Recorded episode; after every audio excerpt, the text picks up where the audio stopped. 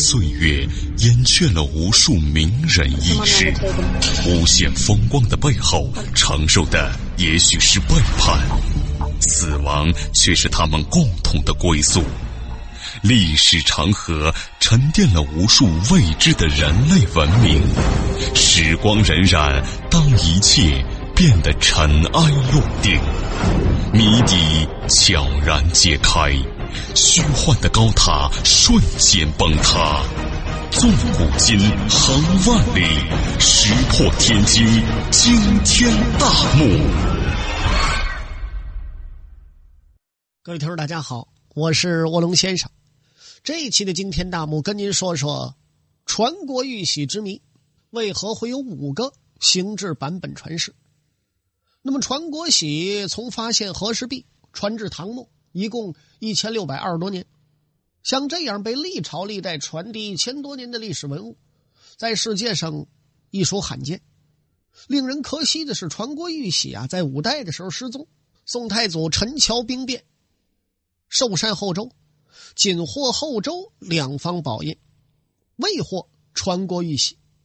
那么，据文献记载呢，从秦代开始，天子印独称玺，又独用玉。臣下不能用，那么一些专家指出呢，秦代皇帝印玺至今未见，不详其是否符合实载，但就目前所见到的秦公印，确实呢，都自名印而不称玺。概而言之呢，玺是封建时代皇帝的宝印，在无数的宝玺之中，秦制的传国玺被称为天下共传的至宝。几千年来，有关他的种种传说呢，无不充满了神秘色彩。甚至两千多年之后，一九二四年十一月，末代皇帝溥仪被逐出宫时，警察总监张弼和陆中林还在追缴这块历代相传的金镶玉玺。那么这怎么回事呢？传说呀，春秋时代，楚人卞和在荆山脚下，看着有一凤凰落于青石之上。就是现在的湖北南漳县。那么古人呢，有人说凤凰不落无宝之地，他就把这块璞啊，因为没抛呢，不能叫玉，献给楚厉王了。经过玉工辨认呢，说这玩意儿不是玉，就是石头，倒了霉了。卞和呢，以欺君之罪被砍去左足。楚王继位，卞和再次献宝。扔一前罪，又断去右足，说你这哄骗皇上，你这人找死啊！到了楚文王的时候，卞和抱着玉呀，就在这荆山底下痛哭。文王呢，一听说这人是不是冤的很啊？这这怎么又哭上了？命人抛玉，哎，这回得着宝玉了。经过良工，精雕成璧，人称和氏之璧。四百年之后，楚相国昭阳。灭赵拜魏，魏王呢将和氏璧赏赐给了朝阳。有一天呢，朝阳率一百多人游览赤山，那么席中呢应众人之请出璧传世。那么这个时候啊，山下深渊呐，又有一条大河吧，大溪水吧，这里头啊有个丈哈来长的大鱼从水底下蹦出来了。大伙儿没见过，先说这挺奇特呀。这快，咱们快看看吧。那么等到西散的时候，大伙儿这一走神就把和氏璧忘了。朝阳一看，这人都走了，我这玉哪儿去了？这不翼而飞。当时呢，未发迹的纵横家张毅正在朝阳门下。这人很穷，大伙儿都怀疑他是肯定是他偷的。那大伙儿就冤枉张仪，最后啊，就打他，打他。张毅不说呀，就没拿呀。最后把张仪扔到厕所边上了，差不点啊，就给他扔到坑里去。这玩意儿，张仪是饱受艰辛，最后跑到秦国去了嘛。最后呢，五十一年之后，赵国的患者令就是大太监那官叫妙贤，偶然的一个机会，花了五百两金子买着和氏璧了。赵惠文王呢，得到这个消息，说：“爱卿啊，你这挺好，我听说给我行不行？”那你说他敢不给吗？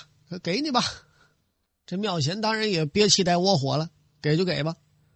可赵王得了呀，还没等捂热乎呢，这消息让秦昭襄王知道了，说和氏璧在赵，哎，就假以十五连城换璧。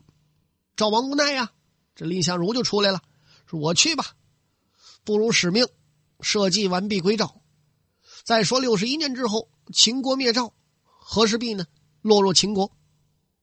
那么皇帝宝玺呢，自然要选用天下绝世无双的宝贝。于是秦始皇命宰相李斯磨和氏璧做皇帝玺，并想代代传承，因此呢称传国玉玺。到了公元前二百一十九年，秦始皇乘龙舟行至洞庭香山，是风浪骤起，龙舟将倾，秦始皇啊就把传国玉玺扔到湖里头去了。呵。这一下子，当时风也平了，浪也静了，自己也转危为安了。八年之后，使者过华阴平书道，有个人呐，就把这币拿出来了，说魏武以好持君。那么传国玺呢，复归来，其实真假难辨，成为千古疑团。到了后来，刘邦率兵入咸阳，秦王子婴上使皇玺，刘邦称帝。复制，代代相授，号曰汉传国玺。到了西汉末年呢，王莽篡政，小皇帝刘英才两岁啊。这个玺绶呢，由王莽的姑母汉元帝太后掌管。那么，王莽命他弟弟王顺进长乐宫所玺。史书记载，后见顺怒斥，而属父子宗族，蒙汉家里富贵累世。乘便利时夺取国玺，不负过恩义，如此者狗猪不食其耳。随即呢，将玺投之地。那么有打这会儿这传国玉玺才丢了一个角。那么后来呢，经过黄金相补，但终南天衣无缝，天下至宝从此留下瑕疵。光武中兴，莽败，李松持玺。直晚上更始，后归刘秀。那么东汉末期呢，时常是作乱，汉少帝夜出北宫避难，仓促之间未带传国玺。反攻之后呢，传国玺是查无下落。时隔不久，十八路诸侯讨董卓，长沙太守孙坚攻入洛阳，从城南真宫井捞出宫女尸体，在他的怀里啊，取出了一方锦匣。一看呐，是个玉玺，玉玺方圆四寸，上镶五龙交纽，旁缺一角，以黄金补之，下有篆文：“受命于天，既寿永昌。”此文呢，传为李斯所书。孙坚获得传国玺是心生一念，但是时隔不久，败亡建山。袁术是趁机夺之。袁术死后呢，七七扶官奔庐江，广陵太守。以袁术先例，抢传国玺献于曹操，三国鼎之，玺属曹魏。三国归晋，玺传晋。西晋末年呢，五胡乱中华，十六国频繁更替，传国玉玺呢，像被猎犬追逐的猎物，不停的争来夺去。每一次交替一手，就伴随着一场血腥厮杀。晋怀帝永嘉五年，玺落前赵赵聪之手。东晋成和四年。石勒灭前赵，喜归后赵。冉闵杀后赵石建，夺传国玺。公元三五二年，慕容俊刻邺城，宣称闵妻以献传国玺，封其为奉喜君，改年号为元喜，建大燕国，就是前燕。其实呢，当时传国玺已经被濮阳太守戴师偷偷的献给了晋穆帝。慕容俊呢，只是导演了一场自欺欺人的骗局，妄想呢以所谓天命来维持自己统治。那么传国玉玺归东晋之后，经过刘宋、齐、梁、陈、隋，最后落入唐高祖李渊之手。从此呢，玺改称为宝。那么传国玺从发现和氏璧史传至唐末，一共是一千六百二十多年。像这样，我说了，被历朝历代传递一千多年的历史文物，在世界史上并不多见。令人可惜的是，传国玺在五代时期突然失踪。宋太祖陈桥兵变受禅之后，仅获后周两枚宝印，没有获得传国玉玺。寻梦于文明之巅，探瑰宝之风华，感历史之迷离，经发掘之旷古，谜底在最后一刻被悄然打开，石破天惊，惊天大幕。宋元明清真假宝玺是层出不穷，由于历代的封建统治者极力宣扬。获得传国玉玺是天命所归、祥瑞之兆，因此呢，在宋元明清均有真真假假的传国玉玺问世，屡经发现呢。比如说，宋绍圣三年，咸阳段义在河南乡绝地修舍，获一方色绿如蓝，温润而泽。一方玉印说，经过蔡京等翰林学士三十多人一起考证，奏称，告诉宋哲宗说这是。真的，秦代的传国玉玺，到了明弘治十三年，鄂县毛志学在枣河滨得传国玉玺，由陕西巡抚熊种呈献给明孝宗，但是孝宗呢以其为伪，却而不用。到了明末，相传呢由元末元顺帝带入沙漠的传国玉玺，竟被金太宗于上年八月得元代传国玺与元义林丹汗。之苏太太后，太宗由此乃定立国之际，改金为清。那么清初呢？故宫交泰殿藏玉玺三十九方，其中一方受命于天、既寿永昌的玉玺，被人称之为传国玺。公元一七四六年，乾隆皇帝从中钦定二十五方玉玺，又叫宝玺，将此方宝玺剔除在外。由此可见，这是一块伪造的赝品。那么，咱们来说说这个宝玺的传说。后唐清泰三年，就是公元九百三十六年，这年十一月，末帝李从珂见大兵压境，在无路可走的情况之下，和皇后携传国玺登上元武楼，自焚而死。从此呢，玉玺下落不明。又过了大概二百年不到，南宋绍圣三年，就是公元。一千零九十六年，古都城阳有一个叫段义的古董商啊，这刚才咱们说了，他在城内一家店铺里看到一枚古玺啊，这这这是非常的熠熠生辉，驻足把玩。那么段义其人虽为商贾，但是有点学识，他见这枚玉玺螭扭不同凡响，就是那个龙形啊，又见玺文如鸟兽虫转，于是呢，重金买下。通过店铺老板段义打听到了这枚玉玺来历是这样的：说河南乡乡民叫刘银才，要扩建房舍。他和家人呢，在自己的宅基掘土的时候，无意中挖到这枚玉玺。当时呢，已经傍晚，玉玺出土的时候，闪耀生光，人皆异之。段义虽然不认识印上的字，但他猜想是一件至宝，于是连夜赶到京城，把它交给了礼部大臣。第二年呢，也就是绍圣四年（公元一零七九年），宋哲宗颁诏，命礼部御史台以下参验，对这枚玉玺进行鉴定。一直到了元符元年，就是一零九八年，经过翰林学士蔡京等好多大学问家吧一起研究了半年多，考证总算有了结果。这些官员呢，奏书是这么写的：说按城阳县民。段义所献玉玺，色绿如蓝，温润而又光泽。其文曰：“受命于天，既寿永昌。”其背有五龙相盘持钮，钮间有小孔，用以穿丝绶。又得玉螭手衣，白色高，亦温润。其背一螭钮五盘，钮间亦有贯足小孔。但无文字，与玉玺大小相同。那么在奏书结尾一段，蔡京认为说：“陈登以为，历代正史考之，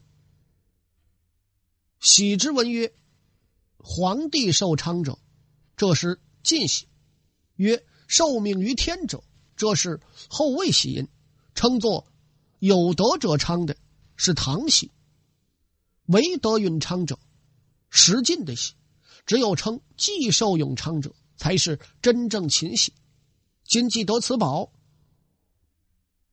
其玉乃蓝天之色，其篆文与李斯小篆风格正合，是以龙凤鸟鱼，乃重出鸟迹之法。他跟今所传古书，莫可比拟，非汉以后所作名矣。今陛下四守祖法大宝，而神喜自出，其文曰：“受命于天，既受永昌，则天之所必，无可乎哉？”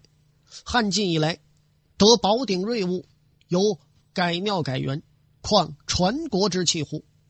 其元宝法物礼，其下所属施行。那么这篇洋洋洒洒的文章里呢，不仅对传国玺做了肯定的定义。断为珍惜，而且呢，还建议皇帝举行庆贺大典。那么，哲宗皇帝接受了这些老学究的建议，并下诏礼部太常寺按故事详定一文。那么，礼部官员就上奏了，说：“五月朔，故事当大朝会，宜就行受宝之礼，依上尊号宝册议。有司欲置元宝法物，并宝进入。”已降出，全于宝堂安奉。那么，按照传统的议规，受喜的前三日，差礼部官员奏告天地、宗庙社稷；受喜前一天呢，哲宗皇帝内殿不上朝，整天的必须吃斋啊，不能吃荤的。京城街口墙上醒目的贴着说：“天授传国受命之宝”，有这告文。那么，迎喜这一天呢？一大早，皇宫内的大庆殿装点的金碧辉煌，哲宗坐在龙椅上接受百官朝贺。段义呢，身着皇帝亲赐的金织衣袍，手捧披着红绸的这个金盔，在蔡京等十三名文官的拥簇之下，缓步走上殿来。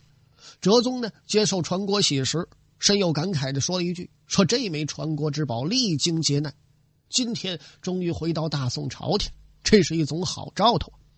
朕玉符其喜，世世传授。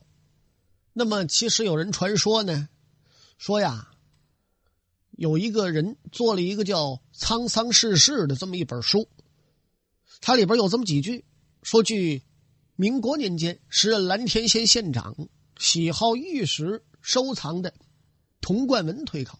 传国玉玺呢，可能是被五代的冯道私藏，但是呢，这个也没有任何的根据。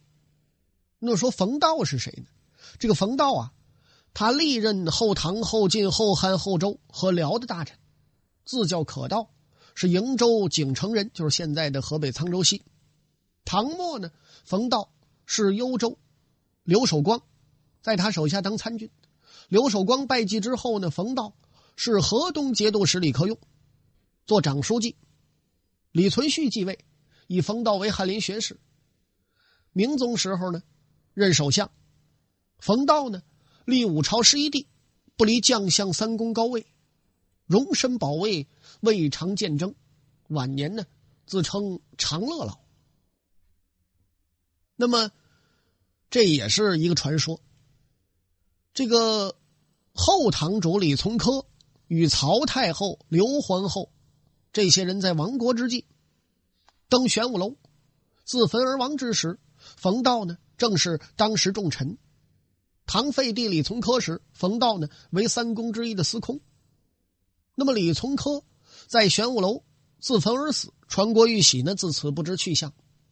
有人就说：“那莫非真是这传国玉玺被这冯道私藏了吗？”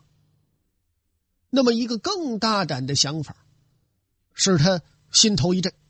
这个他指的就是写这个刚才我说的这本书的人，写《沧桑世事》的人。他推断说什么呢？这个传国玉玺啊，能不能就在冯道的墓中，来跟他一起葬于地下了？那么这样一想呢，这个作者的心头一云就一点点散开了，立刻感到。云开日见，豁然开朗。看来传国玉玺很有可能就在冯道的墓里头。原来呀，这个冯道不仅是一个善于观望形势，舍弱趋强、无所建树的大官僚，而且呢，还是一个私藏国宝、老谋深算之人。他把传国玺私藏起来，没有献出，大概呢是出于这样的考虑。也许呢，即使献出来，也不可能当更大的官了。他深知自己的官职啊已经够高了，宋时献宝邀功也是白搭，所以呢就藏起来了。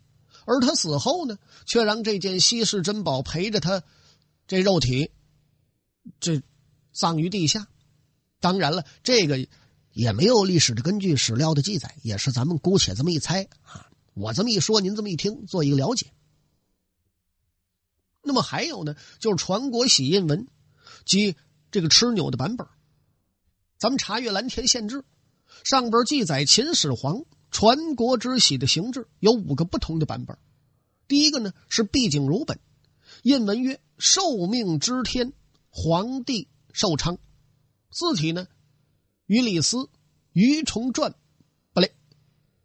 毕本呢，在印文旁有两行说明：其文引辍耕录说：“或谓喜文曰，受命于天，既寿永昌；或谓喜文曰，受命之天，皇帝寿长。”斩秦有别，受命之天，皇帝寿长一喜，又非元成宗时所得。第二个版本呢，就是相距原本，印文曰：“受命于天，既寿永昌。”图旁呢。亦有注云：“时得于前之永寿，高尺，径三寸二分，深八寸七分，容七生二合，无名时。按此一缕与舒先生所藏，故入之。那么此一版本呢，最为后人关注。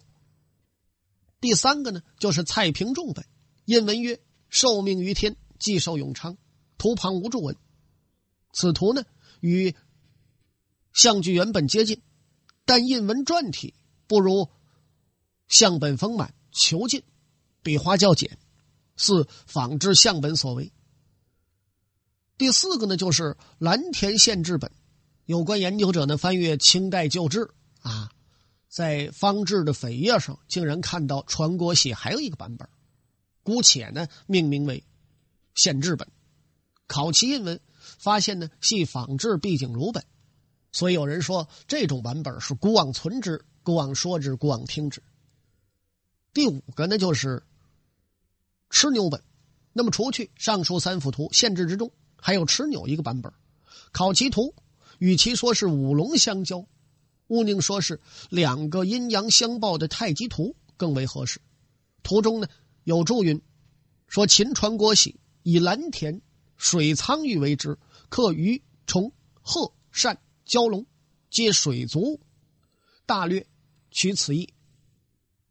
以服水德，秦得蓝天玉之为喜。八面方正，螭纽命李斯撰文，以虫鸟刻之。